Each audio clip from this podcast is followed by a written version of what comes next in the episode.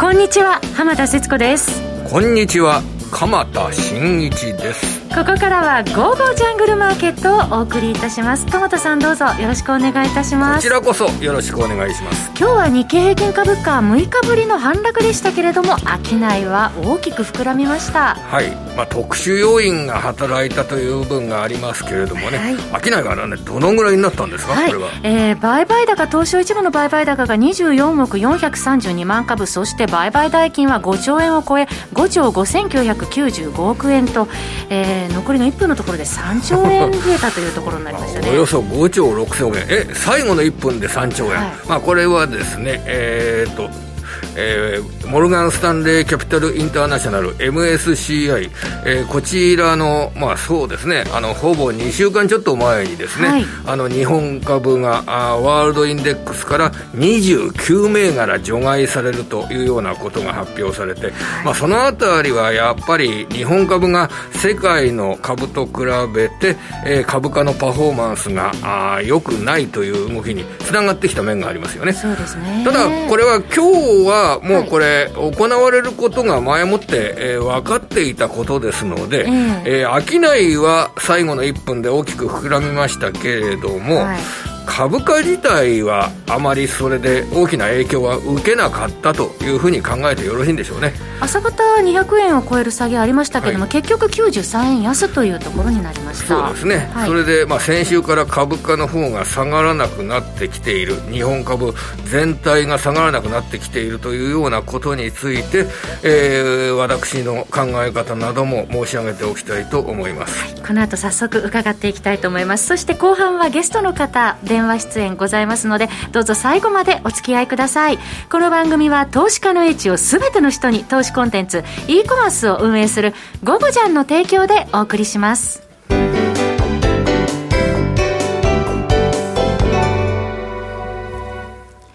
えそれでは早速、鎌田さんにこのところのマーケットの動きを伺います。はい。あの、昨日まで5日間日経平均はあ続伸したというのがこれ事実です。はい。それで、えー、株価の方が先週あたりから、えー、日経平均で取引時間中は2万8000円を割る場面なども見られたけど、終値では終わらなくなってきたというのも事実で、それで株価自体が、日本株自体が下がらなくなってきたというのがこの1週間の特徴ですよね。はい、それで、えー、本日、そのあたりの背景のヒントになるようなことが、まあ、需給状況から明らかになったかなというふうに私自身は思ってるんですけれども、はい、いつも木曜日ですと引けた後に、えー、投資部門別売買状況というのが東証から発表されるじゃないですか。はい、で、今回、海外投資家も個人投資家も先週1週間は売り越しになってるんですよ。はい。えー、売買シェア、売買代金シェアっていうのはですね、これ、えー、1番が海外投資家、2番が個人投資家で、えー、先週の場合は海外投資家が67%、個人が22%で、うん、この2つのセクター合計で90%を占めるんですけど、はい、えー、海外投資家が2269億円の売り越し。で、ね、個人が1173億円の売り越し。ともに売り越しです。うん、9割を占めるセクターが売り越し。それから、あ事業法人。事業法人も3416億円の売り越し。事業法人というと、買うときにはですね、はい、あの、自社株買いの実施などで買うことが多いんですけど、はい、今、持ち合い解消売りが、あかなり株式市場の上値を抑えてるんですね。そのあたりで、えー、おそらく事業法人からの売りというのは、持ち合い解消売りなどが、あ断続的に出ていることの証明かと思います。海外投資家も個人も事業法人も大幅な売り越しというような状況の中で、買い越しているセクターが、まあ、金融機関が6000飛び77億円の買い越しということで、金融機関がかなり大きな買い越し。はい、金融機関といってもですね、あの、持ち合い解消売りが都銀や地銀から出てますから、うん、都銀や地銀があ買い越すという状況ではありませんね。じゃあ、どこが買い越してるかというと、生命保険損保、えー、政保損保が3415億円の買い越し。そして、信託銀行、こちらも2757億円の買い越し。という形で、はい、要は先週は、あ政保損保、そして信託銀行、こちらが買うことによって、株価全体が下がらに、下がりにくくなってきて、全体、下値になると買いが入ってくるので、下値を売るような動きもなくなった。というのが先週から今週にかけての一つの需給の構造として、えー、受け止められるのかなというふうに考えております。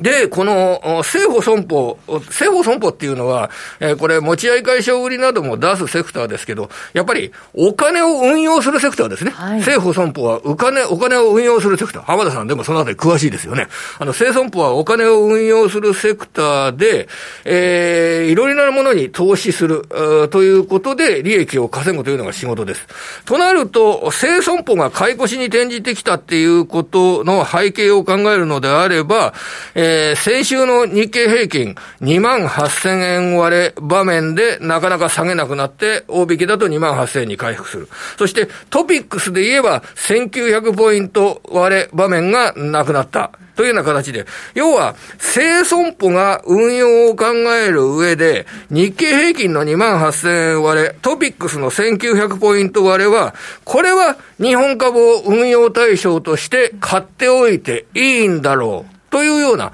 そういった考え方を、えー、生損保の一角などは考えたというふうに捉えることができるのかなと思っております。下値も硬くなってきましたね。それが、要は、だ、どこかがこの魅力的だと考えて買い始めると下値が硬くなってくる。うんそれから信託銀行。はい。信託銀行も先ほど言ったように2757億円の買い越しですけれども、はい、信託銀行っていうのはこれ、年金の資金ですとかが、えー、あの、買い付けに入るときに、株式を買うときに、この信託銀行経由で買い付けをが行われるというようなあ形になります。えー、その意味で、えー、この信託銀行の買いについても、一部の年金資金が株式のウエイトが下がったので、その、株式、えー、トピックス1900ポイント割れだったら、えー、買ってもいいというようなことで判断したという、そんな考え方はできるのかなというふうに捉えております。ということは、これ以上もう下がらないかなっていういえいえ、そんなことは決してありません。うん、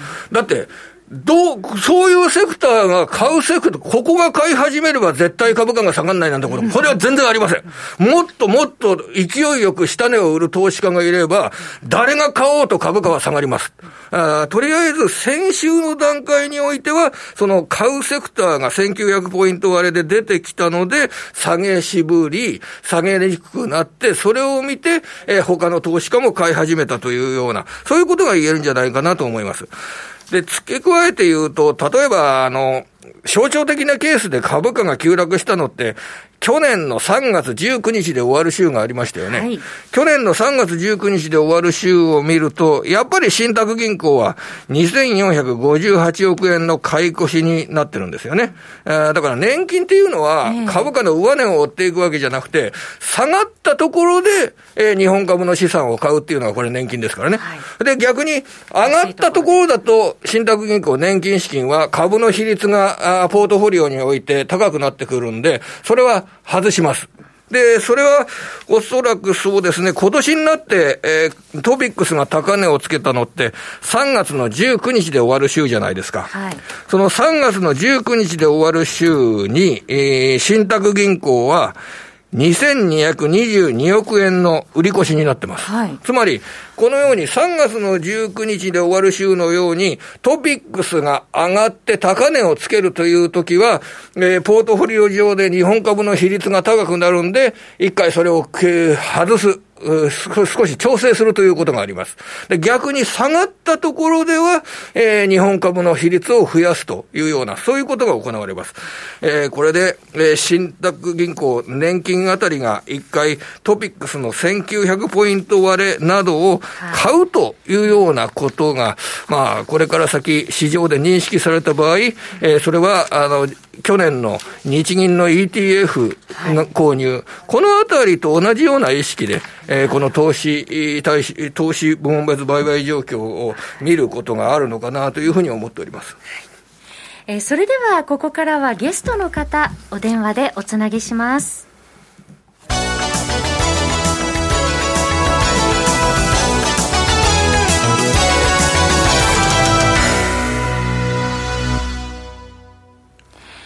え本日のゲストの方はこの方です。エモリファンドマネジメント代表、江森哲さんです。お電話でつながっています。江森さん、こんにちは。こんにちは。よろしくお願いいたします。お願いします。はい。えー、さて、まず江森さんには、えー、海外の動きから伺っていきたいと思うんですけれども、まずはじめにニューヨーク市場です。まあ、市場最高値圏に、えー、まだい,、えー、いるという動きなんですけれども、堅調続いてますよね。うんまあ、続いてますけど、えー、力強さを感じないですね。そうですね。昨日はちょっと材料なんで小動きの展開ということになりましたけれども、このところのアメリカ市場はどのようにご覧になってらっしゃいますでしょうか？あの資金流入はやっぱりだいぶ細ってきましたね。細ってきている。うん、あの特に株に入っているお金のボリュームはだいぶ減ってきましたよね。今までがちょっと多すぎたっていうのはあるんですけどね、まあ、今年はあの2021年のこの株式市場の資金流入、まあ、これはあの以前も、ね、お話ししたんですけどね、えーちょっと尋常ならざる水準で入ってきてるんですよね。はい。うん、ですので、まあ、これはまあ当然、量体緩和であったりですね、財政出動とか、もろもろのまあ世界的な、まあ、溢れ出るマネーがですね、まあ、アメリカ株にまあ相当入ってきてる、まあ、これアメリカだけではないんですけどね、はい、株式市場入ってきてる、まあ、それがあの株式、まあ、株価を押し上げてるとはもう間違いないんですが、最近になってやっぱりそういったあの資金のボリューム感というのがですね、だいぶなくなってきましたね。うんであの見てると、やはり債券であとこの数週間で言いますと金ですね、ゴールド、はい、あとは物価連動債、うん、そういうものにお金が入り始めてますね。その金ですけれども、ニューヨーク金先物1900ドルに乗せて、や4か月半ぶりぐらいの高値になってきてますね。うんまあ、これも、まあ、どういうふうに見るかって非常に難しいんですけどね、まあ、投資家がそのインフレ懸念をですね少しこう感じ始めているのか、まあ、どういったところを見てですね、まあ、投資家が買ってるのかっていうのはですねちょっとなかなかわからないんですけどね。うんそのインフレ懸念というところなんですけれども、このところ、先ほど江森さんのお言葉にも出てきましたが、そのテーパリングというキーワードがね、あの聞かれるようになってまいりましたね。まあ、テーパリングはね、これあの、景気が良くなってきたからやらなきゃいけないっていうことを考えるとですね、これ弱材料じゃないんですよね。うんもう必要なくなったらやる必要のないことをやってるわけですから、まあ、当然あの、景気を下支えをするためにやってきたものをですね正常化していくのであれば、まあ、本来はあの取り下げるべきですよね。うん、ですからそういったことはもう必要ないでしょうと、資産の改良ももうそろそろいいんじゃないですかっていうふうにですねなってくれば、これはまあむしろあの健全な話であってですね、市場のどれで株が下がるというのはですね本来おかしい話なんですよね。まあ、ただ市場はあのおそらくそう動かないので、あのー、まあ、そういった形で下がればですね、まあ、これはあの非常に嬉しいおしめ買いになりますよね。あの当面、その金融政策を考える上で、やはり6月の15日、16日の FOMC、で、16日に結果が出るという形になりますが、あの、声明文ですとか、あるいはメンバーのえー、経済見通し、金利見通し、このあたりが、6月の FOMC では明らかになってくるんですが、もうそれ3週間後ですよね、これ。大体3週間後になりましたよね。この、それがつかめるようになったのは。株式市場、マーケットは、どのようにこの6月の FOMC を消化していくんでしょうかね、これ。いや、わからないですね。もうわかるわけないんですけども。あの勝手な推測するのはです、ね、誰でもできるんで、ですね、うん、これ、誰が何言ってもですねあのそうなるかどうか保証も何もできないんで、ですね、ええ、私はあまり意味ないと思ってますけども、え、ただ考えられる、まあ、シナリオとしては、ですね、まあ、すでにあの4月の FMC でテーパリングに関しての議論が必要になってくるという発言をしている人が何人かも出てきていると、はい、いうことですから、これはあの裏を返せば、先ほどお話したように、うんえー、アメリカの景気の回復についてですね、まあ、かなりあの過去で自信を持ち始めている人もいるわけですよね、はい、あの悪い。関係者の中で。えー、まあ、当然、それはあの6月に入れば、さらにそれそういった傾向が強まるはずですから、うん、そういった議論をしなきゃいけないというふうになるのは、これ、非常に健全なんですよね。えー、まあ、ただ、そういったところが強調されると、市場はあのこれは賢明ではない人がほとんどですから、うん、まあ、間違ってですね株をみんな売るとか、金利が上がるとかということになれば、まあ、株が下がると。これは考えられますよね。はい、ただ、これは、まあ、普通に考えたらですね、冷静に考えれば、そうなるのはおかしいんであってですね、まあ、そこで下がればですね、まあ、ただ買えばいいという結論ですよね。非常に簡単な話ですよ。まあ、経済が強くなるのであれば、まあ、企業収益ですとか当然良くなるわけですし、えー、株式についての魅力が出てくるというようなこと、えー、この、ね、基本的な考え方っていうのは大切にするべき局面なんでしょうかね、これ。そうですね。あとはもう一つあの付け加えるとすれば、テーパリングと利上げっていうのは全く別物であるということですね。はい。うん、これはあのなんか両方混ぜて考えてる人も、まあ、もしかしたらいらっしゃるかもしれませんけれども、これ全く別物ですから、はい。まあ、利上げというのはあくまで、まあ、もちろんその景気の過熱であったり、まあ、今あのテーマになっているインフレ率がですねどの程度のスピードで上がっていくのか、まあ、水準がどうなのか、まあ、それに対してあの調整するのがあの金利ですから、まあ、これはあの完全に分けて考えなきゃいけないですよね。はいはい、まだそういう意味ではあの、アメリカの景気経済がですね過熱するような状況にあるわけでは全くないですから、えー、あの今、正常化を進めている最中ですからね、まだね。はい。うん、そういう意味ではあのテーパリングの議論はいいんですけど、テーパリングの実施っていうところまで踏み込むんであれば、これはまだ先にならざるを得ないということですよね。はいそれで、まあ、あとりあえずその、1200億ドル毎月購入するというような、そういうようなことが、ややあ規模としていって縮小するようなことになっても、大きな、あの、経済に対しての大きな要因というふうな捉え方はしない方がいいわけですね、それ。全くしない方がいいと思いますね。はいここは大切なところですよね。はい、で、あの金、金利の状況ですけれども、えー、これ、経済って結構アメリカの方は強くなるというふうに見られてるのが一般的だと思いますが、あんまり金利上がんないですよね、これは。あの、長期金利の見通しということでは、どのようにこれ考えていけばいいんでしょうかね。意外にあんまりあのインフレ期待が上がってないんですよね。そうなんですか。うん、まあそれもあるんだと思いますよ。うんあとはもう一つあの、さっきお話したように、投資マネーが債券にも入ってますので、えー、その結果として金利がこうあまりこう上がらなくなってきているというのもありますよね。はい。うん。まあ、あの最初のその金利上がったところっていうのは、まあ、景気がこれで回復するんじゃないかとか、まあ、株がこう結構強くなりましたんで、債券で株を買うみたいなね、動きがあって、まあ、金利が上がって、株がちょっとびっくりしてですね下がってきましたけれども、今ちょっとそういう状況ではないですよね。えー、うん。まあ本来的にはあのよりこう市場参加者、まあ、投資家、まあ、いろんな人たちがですね、えーまあ、景気の見通しにですね、まあ、かなりこうポジティブになってきて、うん、まあ、債券投資はもうしなくてですねもう株でいいんだと、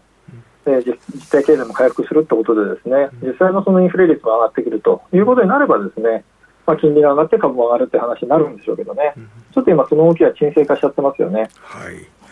わかりました。えー、そうすると、アメリカ株については非常に世界の中でも、あの、重要な投資対象として、まあ、今の水準だとどうですか、下がれば買いというような、そういうスタンスが一番望まれるんでしょうか？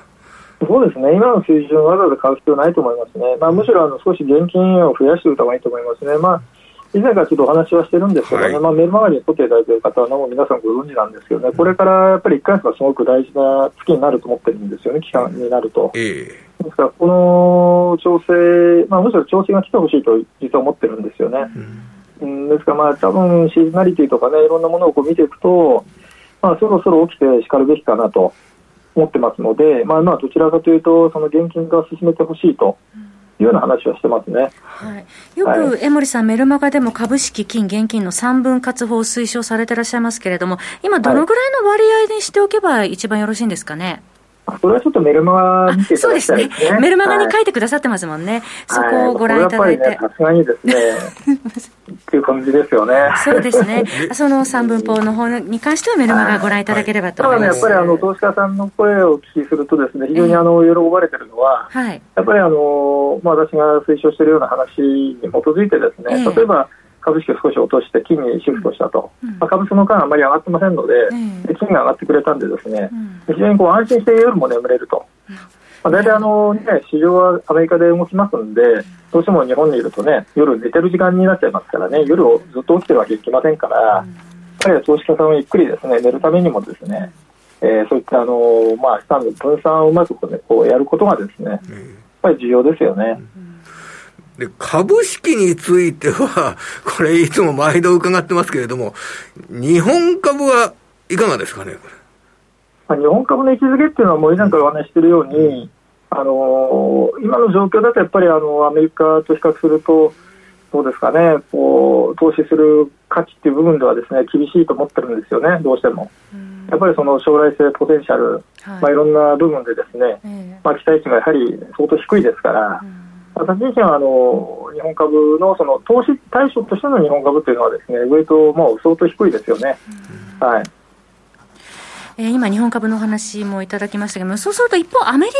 ですよね、アメリカ、長期的に見て、江森さん、その方針は変わってらっしゃいませんでしょうか？あ変わらないですね、これね、非常に面白いことが起きてまして、ね、面白いこと、はい、うん。あのアメリカ、まあ、これ、私の YouTube 見ていただくとね、分かるんですけどね、はい、あのアメリカの株はですね、ある程度こう、ボックス圏を抜けるとですね、うん、まあ、大体16年から20年ぐらい上がってるんですよね。はい、長期トレンド。はい、で上がり出すとですね7年目には大きなクラッシュが起きるんですよ。はい。これね、あのブラックマンデーの時もそうですし、今回のコロナショックもそうなんですよね、今回のあのアメリカの株のボックス圏抜けたのは2013年なんですよね。はい、でここから7年後っていうのは2020年、実は昨年の、まあ、コロナ危機っていうのはまさにここに充当するわけですよ。昨年の3月ですね。はい、でこれが終わると、ですねあとはまあ上がるだけっていうのがですね、えー、過去2回やってるんですね。うん、私はあのやっぱりまあ、そういうサイクルがねどうどれほどその重要なのかっていうのは非常にこう議論はあるところではあるんですけれども、はい、まあ、やっぱり私はまあ長いこと見てきてですねこれは無視できないなと思ってますんで、はい、これから相当やっぱりあの楽観していいんじゃないかなと思ってますね。もうそうすると、まあ、強気でもって、おしめがあれば、まあ、長期的にはそこを待って買っていきたいっていうところですかね。まあ、当然あの、ね、大きな下げっていうのは10%、15%とかですね、えー、まあ、普通にありますから、はい。まあ、それで慌てているようではですね投資はできませんので、はい。まあ、そこに慌てないでですね、もう変なことしないで、うん、まあ、優先度構えながらですね、まあ、少しは上がれれば現金作るとかね、まあ、そういうのを繰り返しながらですね、まあ、放っていくのが多分一番いいんじゃないかなと思いますね。ありがとうございます。続いて、為替についてなんですけれども、江森さん、あまり動いてるようには見えないんですけれども、いかがでしょうか？いや、動いてないですよ。全然、非常に難しいですね、今ね。難しい局面ですね。あのまあ、5月、もうちょっとドルが買われてもよかったんですけどね、あんまりこう買われないかったんですよね。えー、要はあのあんまりこう株価の調整が起きなかったんで、安全資産のドル買いみたいなのはちょっと起きなかったですよね。えー、逆に6月というのは結構ドルは少し売られやすい傾向がありますんでね。はい。まあ、さっきお話したその株価の調整がもしあるんだったらむしろこれ逆にドルが買われるはずなんで、うん、まあ、シーズナリティとちょっと逆の動きになる可能性ありますんでね、はい、まあ、この2つがどういうふうな形でですねシンクロしていくのかっていうのは今非常に興味を持って見てますね、はい。まあ、当然それにあの金の動きもね絡んできますから、えー、まあ、これやっぱり株式と為替、まあ、為替というかドルですね、うんえー、株式とドルと金、この3つをですねやっぱ同時に見ながらですね、はい、まあ、セオリー通りに動いてるのかそうじゃないのか、うん、ここをまあ比較して見ていくって形になるでしょうね。うん、商品ではですね、あの、えっ、ー、と、えー、銅、いわゆる中国の需要拡大による、えー、銅やニッケルの価格などが、まあ、去年から上がったっていうのが話題ですけれども、足元の調整、えー、このあたりは、江森さん、どんなふうに見てらっしゃいますか？やっぱり銅の値段が1万ドルとのあたりね、超えましたんでね。15年ぶりの高値ですもんね。うん、やっぱりあの高すぎるってのはあると思うんですよね、短期的には。まあ、当然これであの中国の当局がですね、出てきて、価格の統制みたいなね、はい、ことをちょっと今始めてますよね。うん、ですから、まあ、これがあの、まあ、一時的にはやはりこう効果があったというかですね、あの値段の上昇が一応、歯止めがかかってはいるんですよね。でまあ、たまたまあの昨日おとといかな、昨日か、はい、あの中国の、まあ、現地のどんどん生産者の人とですね、えと話をする機会あったんですけどね。そうですか。はい、あのやっぱり当局が出てきてるということで、ですね、えまあ、売り手も買い手も今、ちょっとこう手が出ないというか、ですね慎重になってます怖がってる状態ですね。何かあれば、これあの、捕まりますんで、え下手するとですね、で実際あの、当局もですねあのこういった銅の生産者とかを呼びつけてですねそういう話をしてるんですよ。ですからあの非常にあのセンシティブな状況ですね。やっぱり価格も高いので、今度、実需化もなかなかこう今、手が出ないと、はい、いうことなんで、ちょっとそういう意味ではですね価格が下落するのを待ってる、そういった状態だってことですね。やっぱりそういう中国国内での動きが見られてくると、えー、ロンドンですとかアメリカですとかで取引されている、えー、銅の先物価格などにも影響が出てくるもんなんでしょうかね。だそう当然出ますよね、これはもう中国はあの銅の消費量、世界の半分ですからね。えー例えばアメリカの石油市場なんかでいうと、アメリカは2割ですから、はい、アメリカがわざわざ言っても、所詮2割なんですよね。うん中国の場合はこれ、銅の市場で言えば半分ですからね、ええ、この石油市場におけるアメリカの影響と、銅における中国の影響というのは、後者の方が、ま、もうはるかに大きいわけですよ。はい、中国のあのやっぱりこういったあの政治的な動きは、ですね、うん、特に非鉄市場においては、無視できないというか、むしろそれだけで動くぐらい、非常に重要なファクターですんでね、まあ、こういった情報をやっぱりね、しっかり持っておかないと、よくわからない、振り回されてしまうと。いうことになりますね、はい、ちょっとお時間迫ってまいりましたけれども、一言、ドライブシーズン迎える直前のその原油価格については、どのように見たらよろしいでしょうか、うん、原油はですね、あのまあ、アメリカの今お話、まあ、ドライブシーズンのこれで需要増えるんですけども、やっぱり今あの、イランの核合意の話で、ですね、えー、イランからのその石油輸出が増えるんじゃないかっていうのは、ですねちょっと上値を変えるようになってますね、はい、これがちょっと見えてこないと、ですねなかなかみんな買いづらいんじゃないでしょうかね。なるほど、はい、そのあたりも頭に押さえておきたいと思います。すね。えー、さて、ここで、えー、ゴゴちゃんからのお知らせです。江森さん、今、ゴゴちゃんで、はい、えー、フォローリツイートキャンペーンという今、キャンペーンを開催しているということなんですよね。そうなんですよね。あのーはい、まあ、私があの監修しましたですね。ええまあ、インジケーターがありまして、MT4 のインジケーター。MT4 ですね。はい、まあ、これがあのリツイート、フォローリツイートキャンペーンでですね、当選された方にはですね、はい、私が監修した MT4 インジケーターをですね、ええ、まあ、3名の方ですけどね、はい、えプレゼントすると。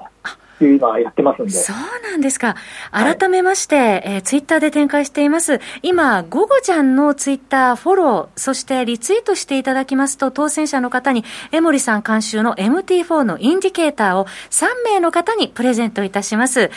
えー、応募方法は、えー、ゴゴちゃんのえー、ツイッターをフォローしていただいて、その投稿をリツイートしていただくだけです。締め切りは5月30日の日曜日の21時まで行っています。江森さんのツイッターでもその、えー、あたりの告知もされておりますので、ぜひそこもチェックしていただければと思います。そして、江森さん、YouTube も好調ですよね。